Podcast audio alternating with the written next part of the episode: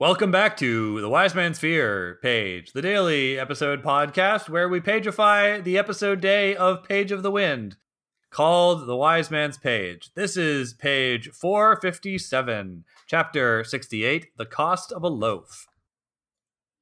The days that followed were pleasant ones. My sunlight hours were spent with Denna in Severen-Low, exploring the city and surrounding countryside.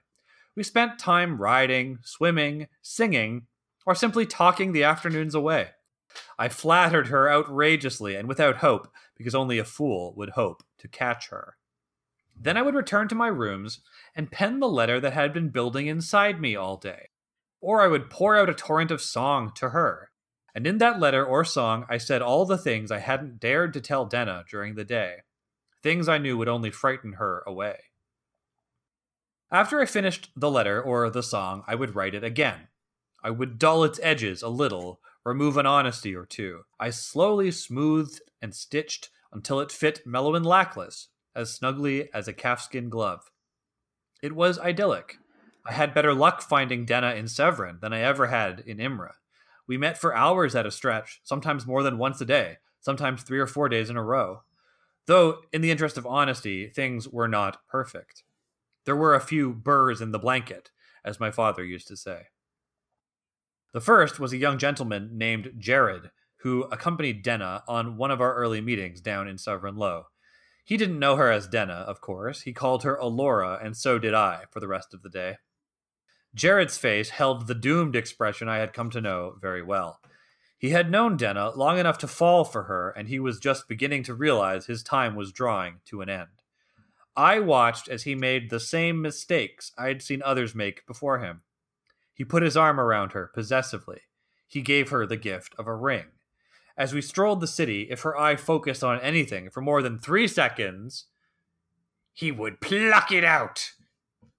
Because the page is over. I'm Nick. I'm Jordana. I'm Jeremy. So this is the the Cyrano de Bergerac concept kind of twisted but still still there in essence, right? He is writing a letter to someone that he loves for someone else, you know, on someone else's behalf. And, you know, the the twist I guess is that the letter the letters aren't going to the same person. I think you're going to say what I'm planning on saying that we talked yesterday about how he's so successful. Yeah. And the answer is that he's actually writing his honest feelings about Denna and then tweaking them to fit this other person. Precisely. Yes. That's why it works. Specifically, the wording that's used where he says, like, he takes it and then he dulls the edges. I've heard that used before when it comes to non, like, a non romantic thing when you're trying to tell someone in written format or I guess theoretically it could be verbal too, that like you're frustrated with them. So like you write what you feel and then you dull the edges and then you tell them. That that's an interesting approach because I was going to say that what that means to me, you don't want to come on too strong when you're courting somebody, especially someone who you've only just met.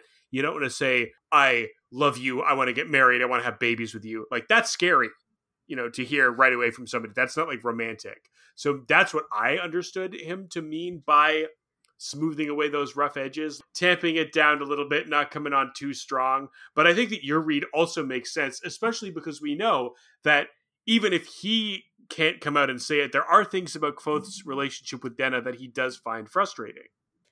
I'm not necessarily trying to say that there are things that he would write in the letter that would be negative, but that there were thing there are things that his initial jot down would it, they would be too intense. Yeah, just exactly. in general, whether it be negative or positive, they would just be too intense. Yeah, that's definitely like the the the sense that I was getting. Also, on this page, we have Denna going by an alias that doesn't start with a D. That's true. Yes, yes. Uh, I'm one of the listeners on the Twitch channel pointed out this may be the first time that her name her alias does not start with D. I'm not sure if that's true, but I'll I'll take it as read. And if so, I wonder if this is a sign that she's drifting farther and farther away from the person that Kvothe knows. That as her name changes farther and farther from Denna, uh, she is drifting farther and farther from Denna. I do believe that names have significance in in the not just in the plot, but in like the the meta text uh, in the the thema text. I don't know what you would how you would call it, but like the thematic importance of her name being farther from Denna is probably relevant. Well, also the one thing that's different this time versus other times we've seen her change her name is now she has an official patron. She didn't have an official patron before. What if the patron chose her alias? What if she's just got a different letter to start her name with in every city she goes to? And he just happens to have encountered her as Denna. Oh, in every city because uh, that was all in in Yeah, uh, Imre. Exactly. I guess that seems a little a little codified, but, But she was who knows? we don't know what's going on the with first her. time he met her, and that was not an Imre. We've done the thesis, we've done the antithesis, now we're going to do the synthesis. Denna's her real name. That's the name that he was introduced to her with. And But there's no no no. No. He was introduced to her, but there's no indication that Den is her real name. but it is because that's the person that's the person that she is when she's most herself and she's most herself when she's with Kvothe. No, that's that's the mistake that Kvothe is making. Uh, she is not. She that's the person that she was when she met Kvothe, but that's not the person that she is. It's just who Kvothe fell in love with, and that's part of what she struggles with with Kvothe. The person that she was before she started changing her name all the time. No, she had already started changing her name. It's just the first time that Kvothe encountered her. She has a life outside of Kvothe, Jeremy. Will you make will you let me finish the synthesis here? I will not because your premise is flawed. But go ahead. So, her real name is Denna, and that's the name she gives Kvothe when she meets him for the first time. Then they meet each other again. She's like set up shop in Imre in the university, and she's kind of like you know figured out her lifestyle. But I feel like that she might be still kind of new at it, and so uh, she's still making using aliases that start with this like that are closer to her real name, right? That at least start with the same letter and have the same kinds of sounds in them.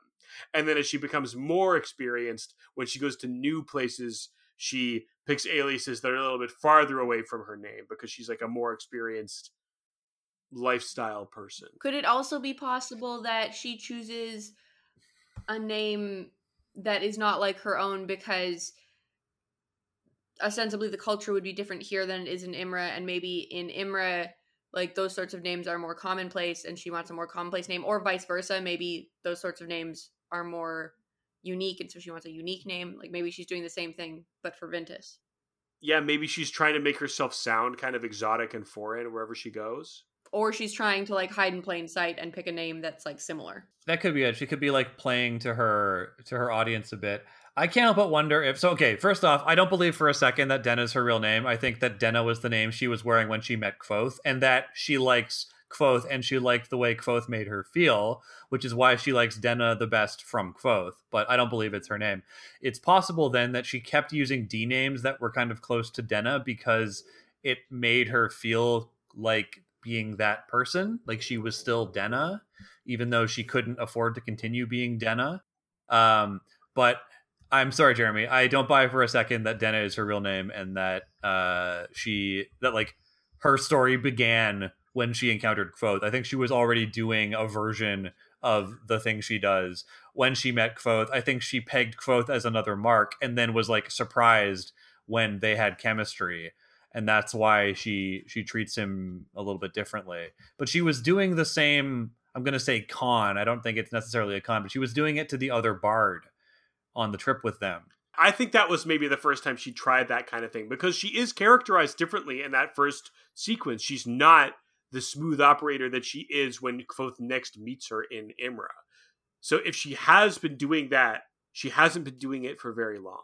And she has not committed to it as her lifestyle yet. Okay, I'll buy that. I'll buy that she's new to it in the same way that Kvothe is new to like Not being an urchin. being a an operator himself. But yeah, exactly. Uh, is new to yeah, exactly. Not being an urchin.